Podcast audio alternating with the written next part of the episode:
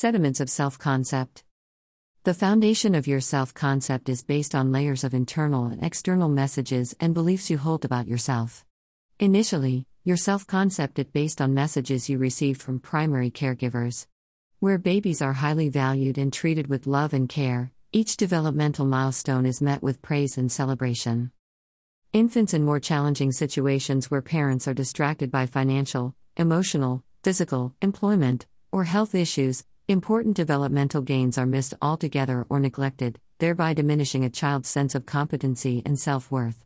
Babies in challenging homes learn that there are more important things for parents to be concerned about than them. Years of research on emotional abuse has shown that negative deficit based parenting styles result in long lasting scars that impact one's sense of self in all areas of functioning.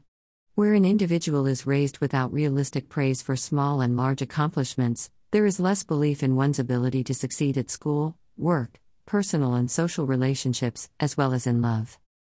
Realistic praise, Opposed to inflated or false praise refers to good job rewards for actually doing something well. Young children given praise for activities or jobs that they really did not do so well sets them up for poor self assessment skills in future. Children who do not have a realistic sense of what they are good at and not so great at will have more difficulties accepting limits placed on them by others. In these cases, a person's self assessment fails to align with the opinions of others, which can be very frustrating and upsetting for everyone involved. It is far better to have realistic perspectives about your abilities and competencies, so that your goals in life are achievable. Where you struggle with generating a list of competencies, that is, all those things I am good at, then you may need to work with a registered mental health practitioner to uncover them.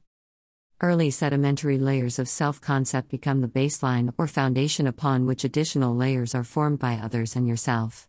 Where injury occurred in infancy or early childhood, and your belief system was founded on a very negative list of your inabilities and deficits, you more likely to suffer from a deflated sense of self competency, poor self esteem, and diminished self worth. An early start in life that only caught you doing the wrong thing, pointed out your failures, and punish what are truly age appropriate mistakes is an unfortunate recipe for poor self esteem, learned helplessness, and in some cases delinquency and sociopathy. Children raised with messages that encourage, nurture, love, and grow healthy self concepts based on any and all demonstrated strengths and competencies thrive in adolescence and adulthood. Of course, some children are more resilient than others. More and more research shows there is a biopsychosocial underpinning to resilience that is partly inherited as well as nurtured. Teaching children to identify, accept, and love all aspects of themselves is easy when parents fully love and embrace the beauty of each child, no matter their limitations. So, even where children have significant developmental disabilities such as autism, intellectual, or learning disabilities, their self concept is strong, accepting, and positive. Children raised in loving homes with consistently loving and nurturing messages view themselves in the same way. In this regard, self concept is not injured by constitutional disabilities, but by the messages from others made in relation to them. Autism makes you weird. You are stupid because you go to the special education class. You are ugly because you are fat. You were raped because of how you dress.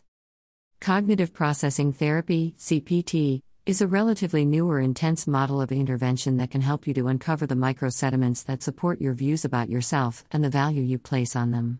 Your self concept is made up of your beliefs and values about yourself, which may or may not reflect reality. Learning more and more about yourself is a wonderful journey of discovery that is best supported by an impartial mental health expert. Teasing apart the intersectionality of perspectives, layers of self doubt, and sediments of personal loathing is a fragile exercise that may result in real changes to your life that you do not expect, like letting go of some friendships, jobs, or partners, for example. People in recovery from addictions to drugs and or alcohol slowly regain healthy perspectives that unlay years of negative messaging from others that they have been carrying around for years. Renewed sobriety yields clear-headed perspectives unclouded by the fog of substances and opens you up to those people and things in your life that you really need, want, and deserve. Allowing yourself to get what you need, want, and deserve in life is the ultimate goal in addictions recovery, wellness coaching, and psychotherapy. What layer do you need to unlay before moving forward?